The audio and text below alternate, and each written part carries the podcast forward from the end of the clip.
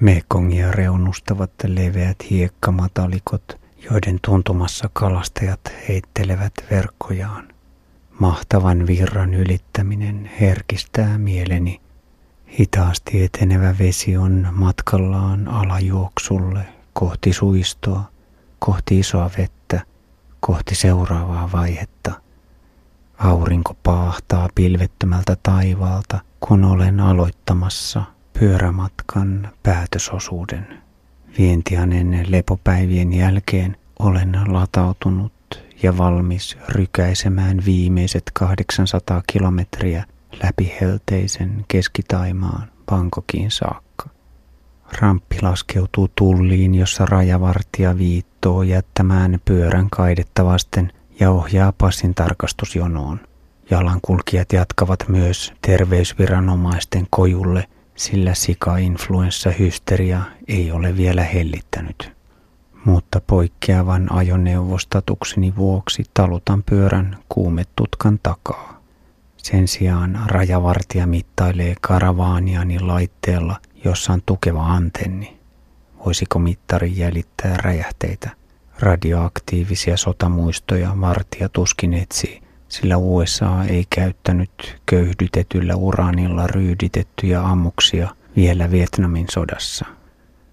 Heti tullin jälkeen alkaa taajama ja elintasorajan ylittäminen konkretisoituu saman tien, kun moderni muutaman liikkeen pieni ostoskeskus ponnahtaa esiin räikeänä vastakohtana Laosin vaatimattoman kaupallisuuden jälkeen.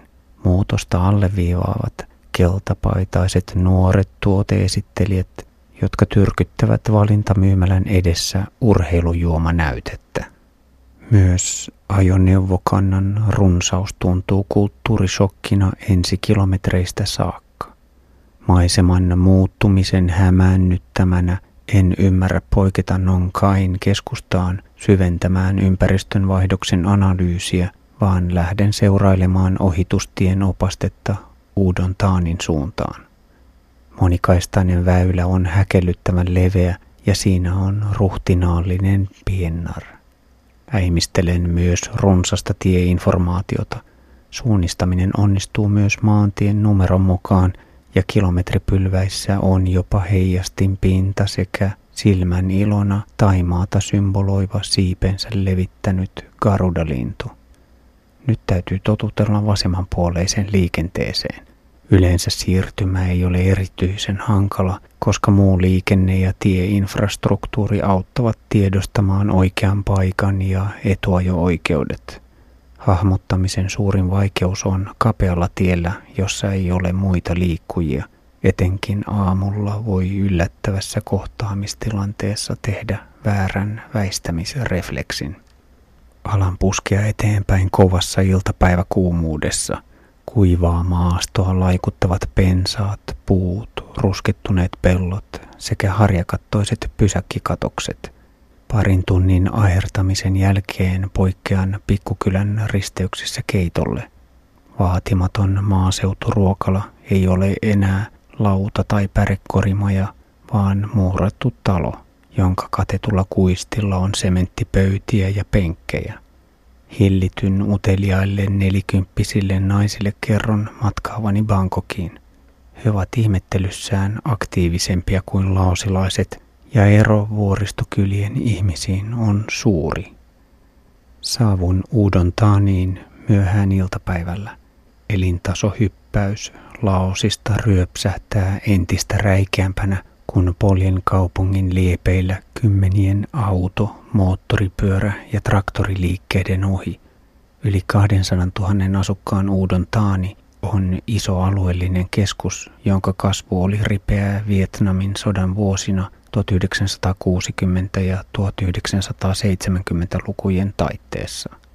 Läheinen lentotukikohta, USAn keskustiedustelupalvelu CIAn läsnäolo – sekä Voice of America radioasema vauhdittivat kaupungin muuntumista amerikkalaissotilaiden viihtymiskeskittymäksi. Sodan jälkeen meno on tasaantunut, mutta turistien mielenkiintoa ylläpitävät vientianen läheisyys sekä pronssikautiset nähtävyydet. Ohitustien sijasta lähden katsastamaan kaupunkia, jonka värikäs mainosmaailma ja vahva kaupallinen yleisilme muodostavat karnevaalimaisen kontrastin ympäröivän maaseudun rauhalle. Betonikanjonit ovat kuitenkin kohtuullisen matalia, eikä kuivuneiden riisipeltojen avaruus ehdi muuntua suljetun tilan ahdistukseksi, vaikka kadut ovat täynnä neli, kolmi ja kaksipyöräistä moottoriliikennettä. Pyöräilijöitä ei näy. Pikavisitti venähtää, koska ajan länteen kääntyvän pääkadun ohi ja suunnistus muuntuu kortteliharhailuksi. Vietän aikaa liikennevaloissa ja joudun kysymään kymmenkunta kertaa ennen kuin löydän ohitustielle vievän kadun. Pysähdyn keksi cashew-pähkinä rusina juomatauolle ennen kuin palaan maantielle. Istun muovituolilla kaupan edessä ja mietin Mikkoa, jonka ystävä perheeni adoptoi kolmisen vuotta sitten Uudon Taanistaan. Palaako kaksivuotiaana Helsingin Oulun kylään muuttanut poika joskus näille kaduille turistina ihmettelemään juuriaan? Löytääkö orpokodin poika täältä yhtään sukulaistaan? Onko taikielen äänteiden ja sävelkulun oppiminen hänelle yhtä vaikeaa kuin kenelle tahansa suomalaiselle? Reittini ei ole päätie kohti Bangkokia, vaan pienempi maakuntaväylä ja asteittain maantie kapenee kaksikaistaiseksi, mutta piennar pysyy leveänä. Ihmiset huutelevat kannustusta autonikkunoista ja nostavat peukaloa pystyyn. Pari motoristia hidastaa viereeni jututtamaan. Muutama kilometri ennen Nong Bua Lampuun risteyskaupunkia maasto alkaa poimuilla ja työmaan betoniporsaiden seinämä kaventaa mutkaisen tienpätkän ahtaaksi. Liikenne on jo hiljentynyt, mutta joudun silti varomaan asfalttiin upotettuja liukkaita heijastinlaattoja. Kohoumat varoittavat pimeässä ajavia tien reunasta sekä valoa heijastamalla että tärinätöyssyinä. Betonielementtien toisella puolella olisi väliä, mutta en uskalla lähteä hämärässä sompailemaan työmaalle, jota maustavat rinteestä irronneet satunnaiset kivenlohkareet. En ihan ehdi valoisaan aikaan perille, mutta tie on kuitenkin niin hyvä, että saan pimeässäkin lasketella jarruttelematta kaupunkiin. Poikkean maantieltä ja lähden kiertämään järveä, jonka rannalla on iso puisto. Vehreällä aukiolla lähes sadan naisen ryhmä jumppaa vauhdikkaan diskomusiikin rytmissä. Kun tuijottelen hämmästyneenä naisia, olen tömäyttää päin seisahtunutta motoristia – Kilometrin päässä on keskusta, jossa kysyn majoitusvinkkiä nelikymppiseltä maastopyöräilijämieheltä. Hän ei osaa montaa sanaa englantia ja joudun vääntämään rautalangasta, etten haluaisi järven toisen rannan ylelliseen hotelliin. Mies lähtee opastamaan kahden kilometrin päähän kaupungin liepeille, josta löytyy rähjäinen muutaman huoneen rivitalo. Polkaisen illalliselle ja matkalla ohitan muutaman karaokebaarin. Keskustassa kiertelen pari korttelia ennen kuin pysähdyn yrittäjäperheen kodin eteen. Muovituolien rivistö yltää kadulle saakka. Liikkeen takaosassa on kauniisti verottu katos, jossa on puuarkku. Kymmenet sukulaiset, ystävät ja naapurit ovat tulleet jättämään jäähyväisiä vainajalle. Suitsukkeet tuoksuvat. Tunnelma on rauhallinen, mutta ei painostavan hiljainen. Tuolien takarivistössä käydään hillittyjä keskusteluja ja surjoille on tarjolla pikkupurtavaa. Pistäydyn valintamyymälässä, jossa päivän kulttuurisokkien sarja saa jatkoa. Ihmettelen hyllykköjen välissä vaihtoehtojen runsautta, kun tiirailen soijamaitovalikoimaa. Kassan moderni laitteisto on puolestaan parin valovuoden päässä laosilaisen puodin pöytälaatikon sekaisista setelikasoista – Asetun myymälän viereen ruokalan terassille. Yleensä olen keiton lisukkeesta syönyt vain idut enkä ole koskenut salattiin, mutta nyt kiusaus käy liian suureksi. Kun palaan majataloparakille hiljenneen kaupungin läpi, vain karaokebaareissa on enää elämää. Huoneessani on pieni TV ja kuivausritilöitä, joille ripustan ajovaatteet yöksi – Kyykky WC huudellaan vesikipolla ja vettä saa seinän hanasta. Sementtilattiassa on reikä, josta ylimääräinen vesi menee suoraan takapihalle. Katon rajassa on tuuletusaukkoina koukeroista betoniornamenttia. Sammakoiden kurnutuksen ja kaskaiden sirityksen lisäksi sisään tulvahtaa etäistä karaokemusiikkia sekä viilenevää ilmaa. Laitan villasukat jalkaan ja istun sängyn laidalle TVn eteen lipittämään soijamaitoa. Hellepäivän päätteeksi juoma maistuu ja huomaamattani tulen hörppineeksi sitä lähes litran. Soijamaito ei ole kuulunut matkan perusruokavalioon, sillä se on vähän raskasta, eikä sen imeytyminen ole aina ollut ihan sujuvaa. Nyt huomaan heti, ettei sitä olisi pitänyt juoda janoon. Vetäydyn väsyneenä sänkyyn, mutta vatsan kuplimisen vuoksi nukahdan levottoman pinnalliseen uneen. Parin tunnin kuluttua herään pahoinvointiin. Tokkuraisuudesta huolimatta ehdin polvistua kyykkyposliinin eteen ennen kuin soijamaito ja keitto ryöpsähtävät ylös. Kolmannen erän jälkeen keräilen voimanrippeitä ja ryhdyn huuhtomaan posliinia ja lattia. Naapurihuoneessa yskitään. Olo kohenee ja kaskaiden konsertoidessa vaivun raskaaseen uneen. 10. joulukuuta torstai. Nongbua Lampu Chumfe 90 kilometriä kautta 3955 kilometriä 7 euroa. Yön jäljiltä vointi on yhä hieman hutera, mutta selviydyin satulaan ennen yhdeksää. Poljen keskustaan etsimään opastetta tielle 228 ja käväisen maantien risteyksessä saakka toteamassa, että majapaikkani olikin oikean reitin varressa, en vain tunnistanut katua merkittäväksi paikallisväyläksi. Päivän ensimmäiset 20 kilometriä sujuvat ongelmitta. Aurinko nousee korkeammalle ja pysähdyn juomaan, mutta tankkauksen jälkeen raskas vire hiipii nopeasti päälle ja puolta tuntia myöhemmin pitää seisahtua seuraavalle kioskille. Olo vain huononee ja voimat kaikkoavat ripeästi. Taaperan kylän ulkopuolelle katsastamaan maastosta taukopaikkaa. Kuivan riisipelon reunalla on pari metriä korkea ruovikko, jonka taakse aion uupuneen asettua, mutta älyän etten voi jäädä helteessä makoilemaan aurinkoon.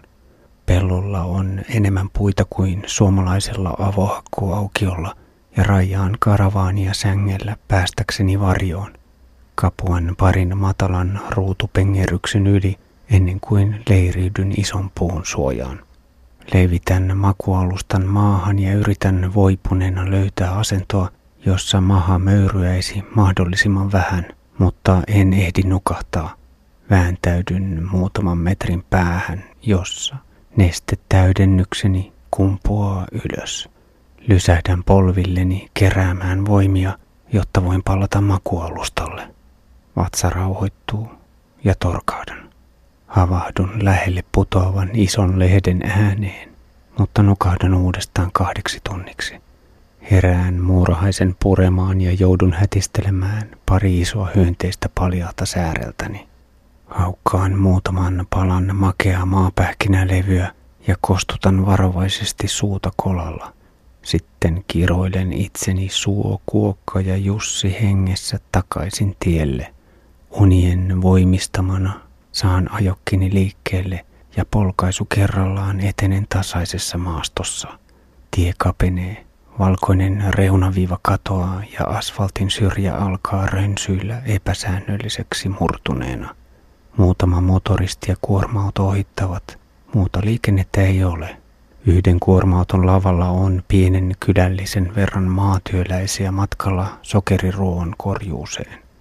Väännän väkisin pari tuntia ennen kuin pysähdyn kyläkaupalle juomaan hillitysti ja syömään muutaman palan lisää makeaa maapähkinälevyä.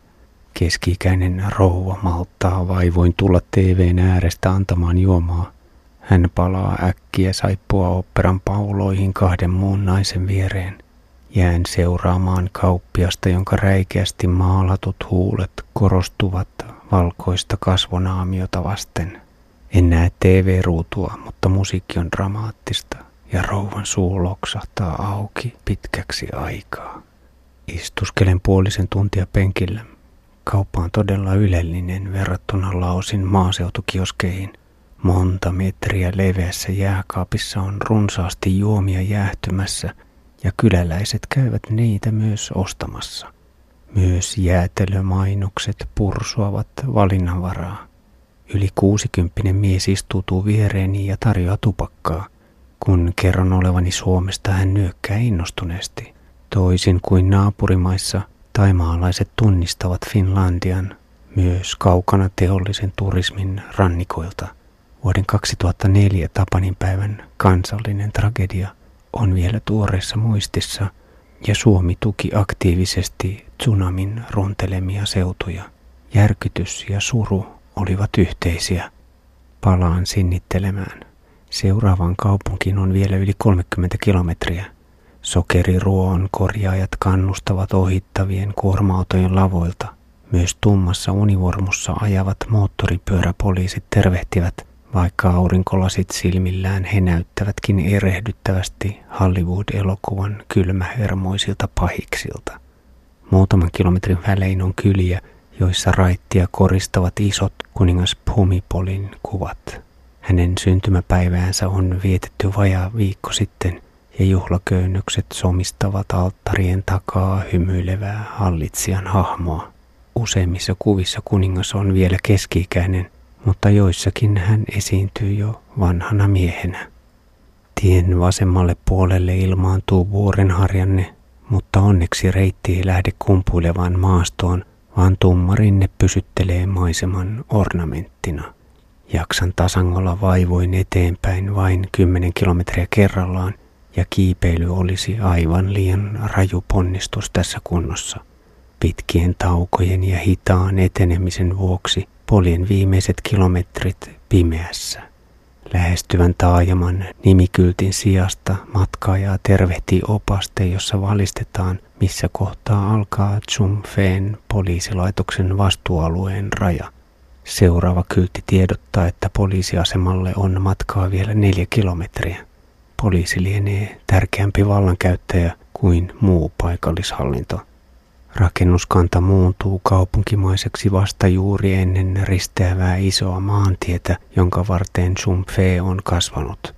Käännyn pääkadulle, jonka liikenteen jakajat pilkkovat neljään osaan. Sisimpänä kulkee maantie nelikaistaisena ja sen kummallakin puolella on yksisuuntainen paikalliskatu. Kilometrin päässä risteyksestä tunnistan tai Aakkosin kirjoitetun majatalosanan, sillä aamulla piirsin muistiin yöpaikkani kyltin koukeroita. Bensa-asemaan rajautuva perushotelli on betoninen kerrostalo, jonka keskellä on sisäpiha. Vastaanotto muistuttaa pysäköintihallin maksupistettä. Seitsemänkymppinen kiinalaismies lähtee näyttämään pihatasossa sijaitsevaa avaraa huonetta, jossa on tilava kyykky WC sekä TV. Tällaisen päivän päätteeksi pitää saada keittoa jo pelkästään nestetasapainon takia. Vatsa ei ryhdy protestoimaan muonakärryistunnon jälkeen ja jaksan lähteä tutkailemaan kaupunkia. Ilta on mukavan lämmin. Sivukaduilla perheet istuvat olohuoneiden lattioilla illallistamassa. Maantien toisella puolella on pieni ostoskeskus ja tori, jossa grillatun lihan, mausteiden ja hedelmien tuoksu leijuu vahvana.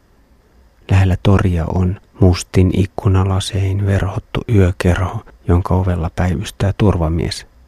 Kioskin edessä ryhmä keskikäisiä miehiä läiskii korttia ja yksi heistä ryhtyy kyselemään sujuvalla englannilla. Hänen mielestään 150 batia, kolme ja puoli euroa, on todella vähän yöpymisestä. Tulkitsen kommentin sävystä, ettei majoitustaso nosta statustani. Keväisen parin kilometrin päässä taajaman toisella laidalla, ennen kuin käännyin takaisin. Poljen yksisuuntaista katua väärään suuntaan ja ajatuksissani ajaudun hiljaisen kadun hämärässä väärälle reunalle, ikään kuin polkisin oikeaan puoleisessa liikenteessä. Yllättäen vastaan tulee valoton motoristinainen, joka yrittää koukata ohi ahtaammalta puolelta Samanaikaisesti kun olen itsekin väistämässä vielä lähemmäksi jalkakäytävän reunaa, pysähdyn ja nainen ehtii reagoida ja kaartaa keskemmälle tietä. Nyt pitää suunnata lepäämään. Hotellin sementtipihalla loikkii oveni edessä komea sammakko. Iltatoimien jälkeen jämähdän katsomaan TV-uutisia, joiden aiheet painottuvat kuninkaalliseen perheeseen. Vanhan monarkin kuva vilahtaa ainakin kuudessa eri yhteydessä. Kuningatar vierailee jossain laitoksessa ja TV-kamera näyttää kuinka organisaation johto ryömii vuoron perään mahallaan hänen eteensä. Tervehtiminen muistuttaa hindulaista tapaa kunnioittaa Jumalia. Hätkähdyttävä uutiskuva muistuttaa elävästi, että Taimaassa ei sovi esittää minkäänlaista arvostelua kuningasperhettä kohtaan. Perustuslain määritelmä majesteettirikoksesta on kuitenkin niin epätarkka, että halventamissyytöstä on käytetty myös sisäpoliittisessa valtataistelussa, varsinkin kun kuningas ei voi ainakaan virallisesti itse vaikuttaa syytteen nostamiseen tai nostamatta jättämiseen, koska kyseessä ei ole asianomistajarikos. Halventamisesta tuomitut ulkomaalaiset ovat puolestaan useimmiten intoutuneet esittämään näkemyksiään humalassa ja langettavaan tuomioon voi riittää myös suullinen herjaaminen. Minimirangaistus on kolme vuotta, mutta yleensä kuningas armahtaa hölmöille turistit muutaman kuukauden vankeuden jälkeen. Majesteettirikoksen tulkinnan ankaruutta ja salatieteitä lähentelevää logiikkaa kuvaa australialaisen Harry Nikolaidesin tapaus. Yliopisto-opettajana työskennellyt Nikolaides asui Taimaassa kolme vuotta. Hän kirjoitti vuonna 2005 omakustannekirjan, jonka painos oli 50 kappaletta. Teoksessaan Nikolaides kertoi fiktiivisen prinssin rakkausseikkailuista – ja spekuloi, ettei prinssin ihastuksen kohde voi enää koskaan antautua muuhun suhteeseen vaarantamatta itseään ja sukuaan. Nikolaides pidätettiin elokuussa 2008 ja tuomittiin tammikuussa 2009. Helmikuussa Nikolaides armahdettiin ja karkotettiin maasta. Yöllä herään diskomusiikin bassojen jytkeeseen, joka tunkee sisään WCn katonrajan tuuletusaukoista. Bensa-asemalla tankkaavan kuorma-auton audiolaitteet toistavat taipopin hittejä säälimättömän kovalla volyymillä. Vähän ajan päästä moottori ärjäisee ja bassot katoavat. Vatsa kuplii lievästi kolan ryystämisen jäljiltä, mutta toipuminen viimeöisestä kriisistä etenee silti. 11. joulukuuta, perjantai, Tsumfe Chayafum, 100 kilometriä kautta 4055 kilometriä, 12 euroa. Siirtelen herätystä kahdesti ja pääsen vasta kymmenen aikoihin satulaan, kun on jo kuuma. Lämpötila nousee 32 asteeseen ennen puolta päivää. Jatkan matkaa maakuntatiellä 201 joka kapenee reunaviivattomaksi paikallistieksi, mutta asfaltti on hyvässä kunnossa. Reitti kulkee riisi- ja sokeriruokopeltojen halki poiketen pienissä metsiköissä, ja pitkät puukujat tarjoavat välillä mukavaa varjoa. Liikennettä ei ole tänäänkään paljon. Isot kuorma-autot kuljettavat maatyöläisiä sokeriruoon korjuuseen. Lavalle mahtuu 50 ihmistä – ja lierihattuisista työläisistä moni on peittänyt kasvonsa hengityssuojaimella tai kommandopipolla. Saavun isoon pikkukaupunkiin, jossa on liikkeellä paljon koululaisia pinkkimustissa univormuissaan. Koulukampuksen muurin yli hyökkää diskumusiikin jytkettä ja pihan esiintymislavan edessä notkuu kymmeniä lapsia ja nuoria. Poljen kaksi tuntia ennen kuin pysähdyn keitolle ruokalan varjoisaan katokseen, mutta en saa koko kulhollista menemään alas, sillä vatsa ei ole toipunut kriisistä vielä kokonaan. Häpeissäni jätetystä ruoasta selvitän kokkirouvalle eilisen ongelmiani viittomalla, minkä jälkeen kapuan ruokalan riippumattoon tunnin päiväunille. Herään vähän sekavana ja väsyneenä, mutta makealla maapähkinälevyllä ja varovaisella kolan naukkailulla olo kohenee. Ruokaileva kuorma-auton kuljettaja tarjoaa kyytiä, sillä emäntä on kertonut hänelle vaivoistani. Kiitän eleestä. Etenen rauhallisesti ja pikkuhiljaa voimat palautuvat. Tie kulkee suoraan kohti etäällä siintäviä vuoren rinteitä. Maisema alkaa kumpuilla, mutta harjanteesta löytyy aukko ja kapuan loivaa nousua matalan solan läpi. Maantie yhtyy toiseen samankokoiseen väylään ja muuttuu monikaistaiseksi. Heti risteyksen jälkeen on poliisien tarkastuspiste, jossa virkavalta nostaa peukaloaan kannustavasti. Seisahdun läheiselle taukoalueelle. Muutama iso avoruokala pystyisi muonittamaan linja-autolasteittain matkaajia, mutta juuri nyt paikalla on vain kaksi sokerin korjaajien kuorma-autoa. Kuljettajat nauttivat virvokkeita, kun työläiset odottavat lavalla. Taimaassa reviritietoiset koirat ovat jälleen alkaneet ahdistella karavaaniani. Tänään jo kolmas aggressiivinen otus ärhentelee. Se tulee niin lähelle, että hermostun ja rupean huutamaan suoraa huutoa tilanteen lauettua havadun päänsärkyyn. Puolta tuntia myöhemmin kiskon pää yhä jomuttaen lievää ylämäkeä, kun vastaan ryntää autokorjaamon pihasta valkoinen koira.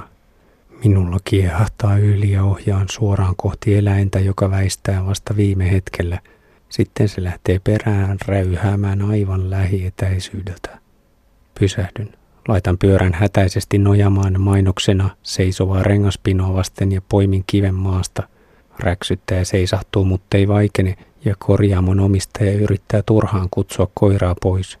Pyörä kaatuu omia aikojaan, ja minä sinkautan kiven kohti koiraa, joka väistää vaivatta. Mies katselee hämmästyneenä, kun jatkan huutamista. Lopulta tajuan keskeyttää huonon farsin ja palata satulaan.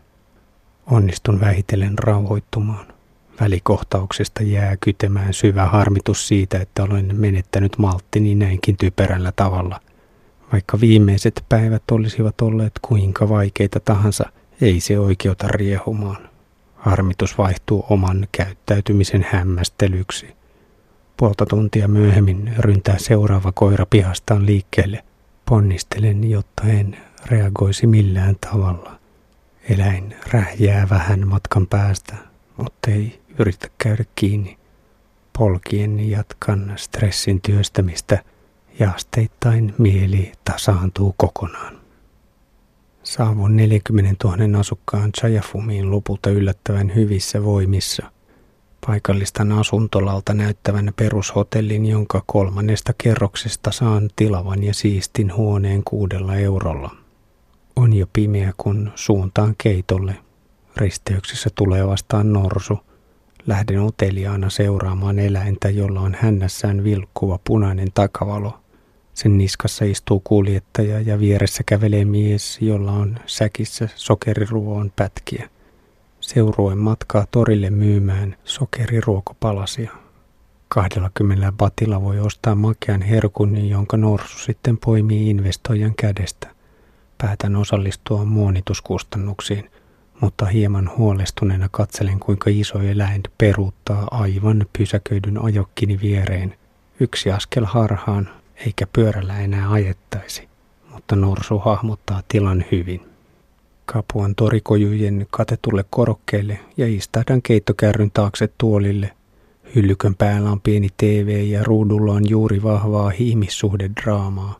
Kiihkein vaihe tasaantuu sen verran, että keski-ikäinen emäntä malttaa laittaa nuudelit kattilan kiehuvaan veteen. Ruoan jälkeen hankin aamiaista. Ensimmäinen puoti on ilmastoitu järkyttävän kylmäksi ja poistun nopeasti. Toinen on todella ahdas, mutta saan keksejä ja pähkinöitä. Kadulla hedelmäkauppias ei suostu myymään kolmea pikkubanaania, vaan minun pitää ostaa tusinan terttu. Kun irrotan nipusta kolme banaania ja tarjoan myyjälle loppuja takaisin ilmaiseksi, hänellä menevät konseptit sekaisin. Hän ei oikein tiedä, mitä vajalla tertulla pitäisi tehdä.